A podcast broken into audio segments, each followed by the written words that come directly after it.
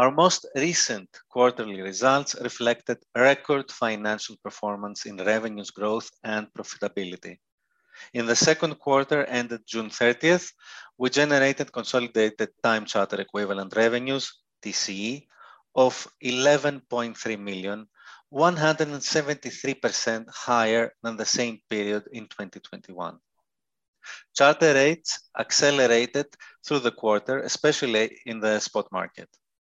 Our daily TCE for Q2 2022 for our five Eco MRs was $26,270 per day, more than double the results in the same period last year.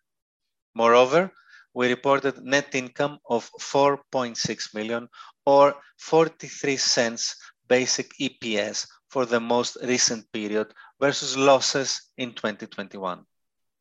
Our adjusted EBITDA in Q2 climbed to $7.3 million. Over the course of the second quarter, the product tanker chartering environment continued to strengthen as greater economic activity was met with increased mobility, which amplified demand for transportation fuels.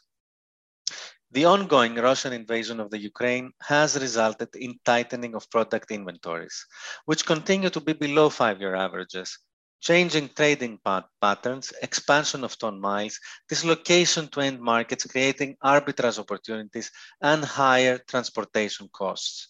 However, as higher inflation unfolded and petroleum product prices, such as gasoline and diesel, hit records, consumption softened at quarter close, and prices have subsequently declined by a modest percentage.